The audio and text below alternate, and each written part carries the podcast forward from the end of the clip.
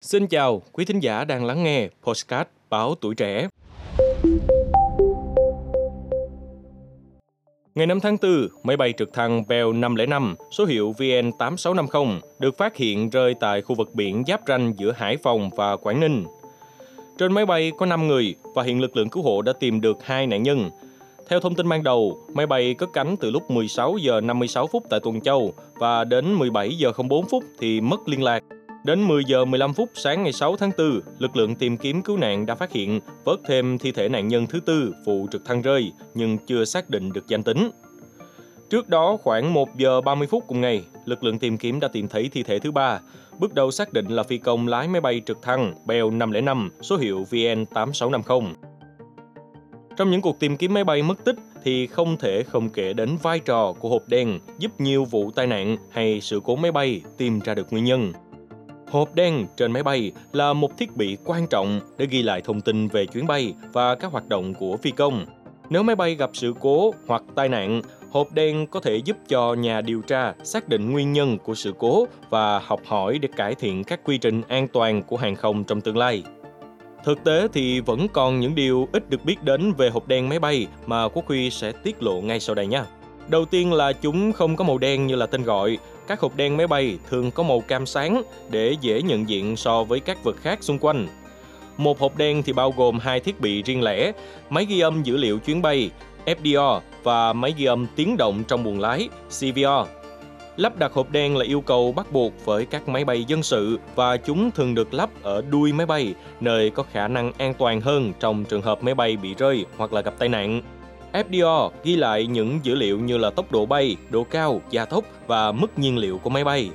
Ngoài ra thì thông tin về cha đẻ của chiếc hộp đen này cũng ít được biết. Đây là phát minh của tiến sĩ người Úc tên là David Warren. Cha của ông đã thiệt mạng trong một tai nạn máy bay ở eo biển Bass năm 1934 khi David mới 9 tuổi.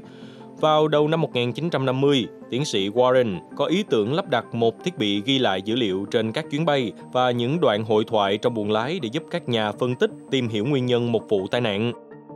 Và điều tiếp theo đó là tuy truyền thông thích sử dụng cụm từ là hộp đen nhưng dân trong nghề thì lại không gọi như thế.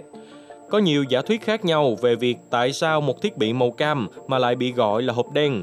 Trong đó có việc một nhà báo đã gọi thiết bị này đầu tiên như thế sau khi nhìn thấy nó được đưa ra từ một vụ tai nạn máy bay đã cháy đen và không còn màu cam ban đầu.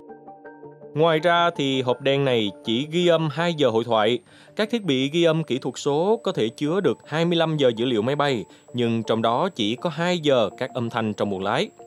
Phần ghi âm này tự động ghi chồng lên nhau sau mỗi 2 giờ, có nghĩa là những gì thu được từ hộp đen sẽ là 2 giờ cuối cùng tất cả các âm thanh trong buồng lái.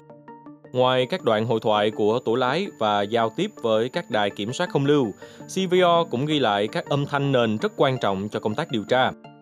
Tuy nhiên thì có một sự thật là việc tìm kiếm hộp đen cần phải mất rất nhiều thời gian. Các hộp đen này được gắn với một thiết bị định vị phát sóng âm dưới nước, bắt đầu phát sóng khi mà cảm ứng của thiết bị này chạm vào nước.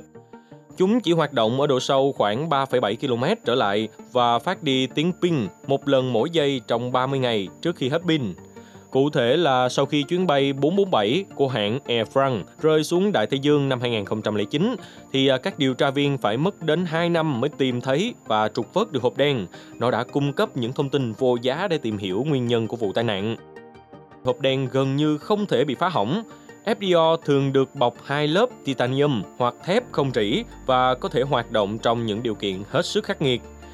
Các hộp đen từng được thử nghiệm chịu một vật nặng 227 kg rơi xuống từ khoảng cách 3 mét, nhấn chìm trong nước muối bảo hòa, bắn ra từ một động cơ máy bay phản lực và để trong lửa ở nhiệt độ 1.100 độ C trong một giờ đồng hồ, nhưng nó vẫn hoạt động. Cảm ơn quý thính giả đã lắng nghe số podcast này. Đừng quên theo dõi để tiếp tục đồng hành cùng podcast Báo Tuổi Trẻ trong những tập phát sóng lần sau. Xin chào tạm biệt và hẹn gặp lại.